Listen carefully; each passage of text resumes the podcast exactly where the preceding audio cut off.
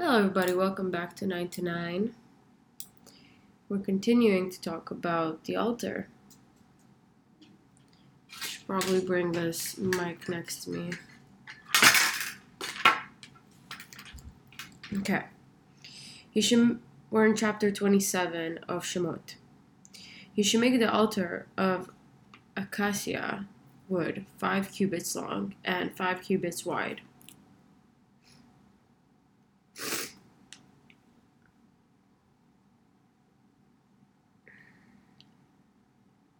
I'm just going to say mizbech instead of acacia, because I don't know how to say that.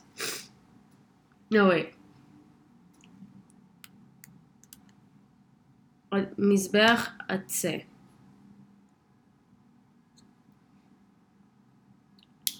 Sitim.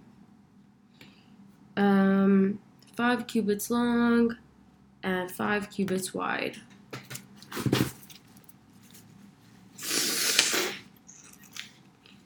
The altar should be square and its height should be 3 cubits. You should make protrusions on its 4 corners. These protrusions should be from the same single piece of wood. You should coat it with copper. You should make for it pots to remove its ashes, shovels, sacrificial basins, flush hooks, and fire pans. You should make all its utensils from copper. You should make for it a lattice of copper netting, and you should make on the netting 4 copper rings on its 4 ends. You should place the lattice beneath the decorative border of the altar downwards. The lattice should extend downwards until the middle of the altar.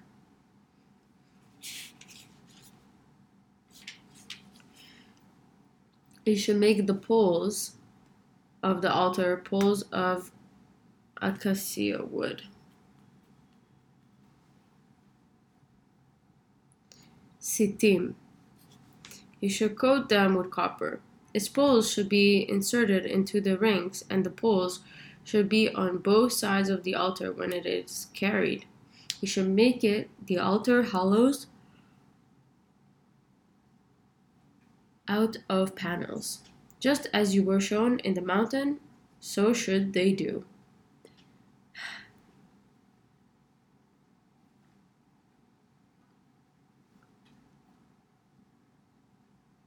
Now, the courtyard and the tabernacle. You should make the courtyard of the tabernacle as follows. On the southern side, there should be perforated curtains for the courtyard of twisted linen, 100 cubits long on one side. It should have 20 pillars and 20 sockets of copper. The hooks of the pillars and their belts should be of silver. So too the length of the northern side curtain, 100 cubits long, 20 pillars and 20 sockets from them made of copper, the hooks of the pillars and their silver belts. For the width of the courtyard on the western side, curtain 50 cubits long, 10 pillars and 10 sockets for them.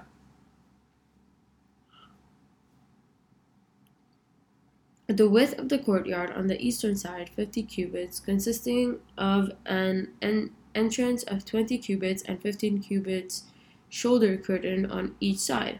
The curtains on one shoulder should be 15 cubits. With 3 pillars and 3 sockets. On the second shoulder, there should be 15 curtains with 3 pillars and 3 sockets.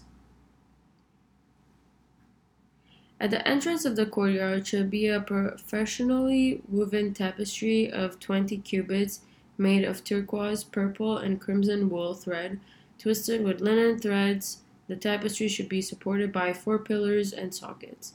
All the pillars around the courtyard, including the east and west side, should have silver bands, silver hooks, and copper sockets. The length of the courtyard should be 100 cubits and the width 50.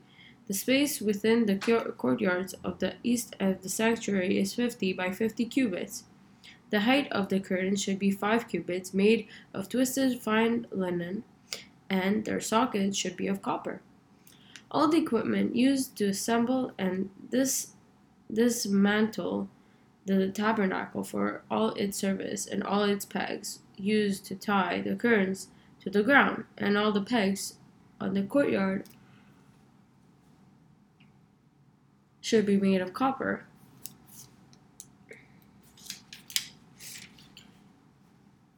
This is not the end of the chapter, but we did finish Parashat Truma, and now continuing in Tetzaveh, they're going to talk about the oil for the Candelabrum.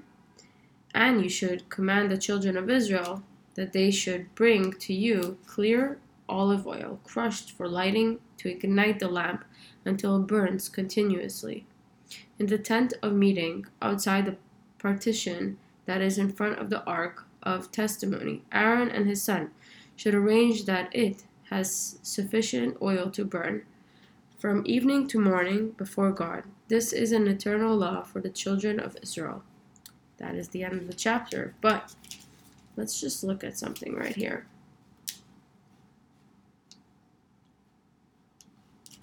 When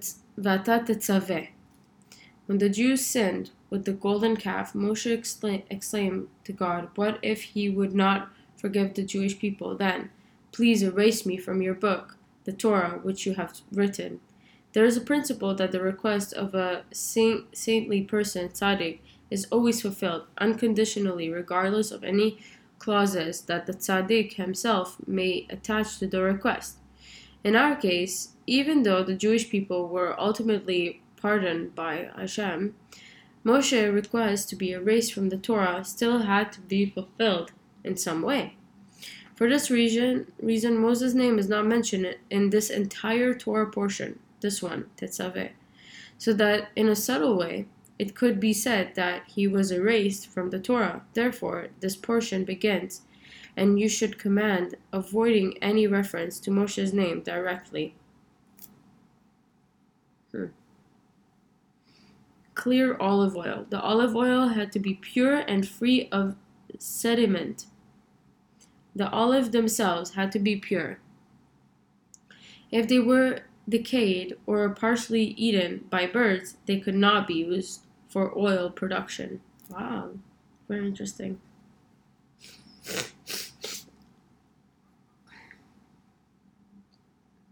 Olive oil crushed for lighting.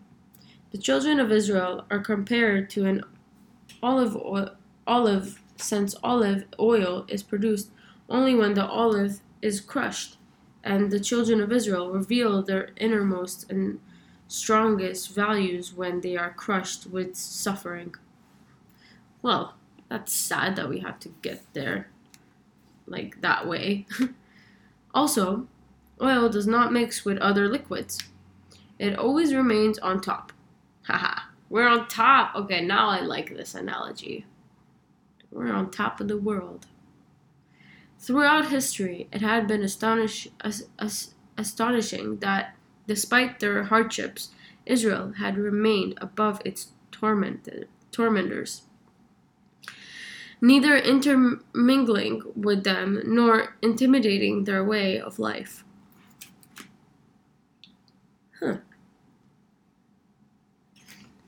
They should bring to you. Normally, when the Torah issues a command about the construction of the tabernacle and its contents, we find that the expression "you should make" is used here. However, this would be inappropriate, since the Jewish people would not have had any fresh olives with them in the desert from which olive oil could be produced. So how could they be told to make olive oil? Rather, the command to donate olive oil must have been fulfilled using olive oil which the Jewish people already had with them, oil which they took out of Egypt. Therefore, the verse says, "They should bring to you clear olive oil," since it was the existing olive oil that needed to be collected and passed before Moshe for inspection to see if it was the sufficient quality.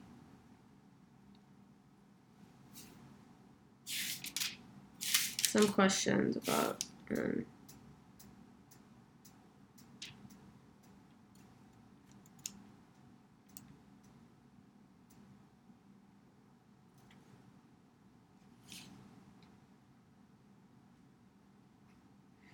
Why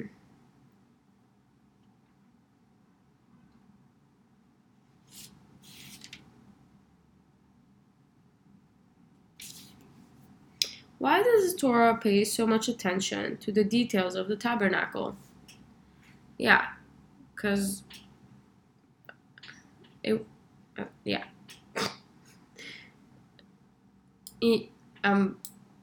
really want a deep, good answer for this one. Do you have a special area in your home devoted to heightened spirituality? I mean, that's why there's temples and shuls, no? What resources have you devoted to your inner sanctuary? That is the end of chapter 27. Thank you for listening. Yasha Koa.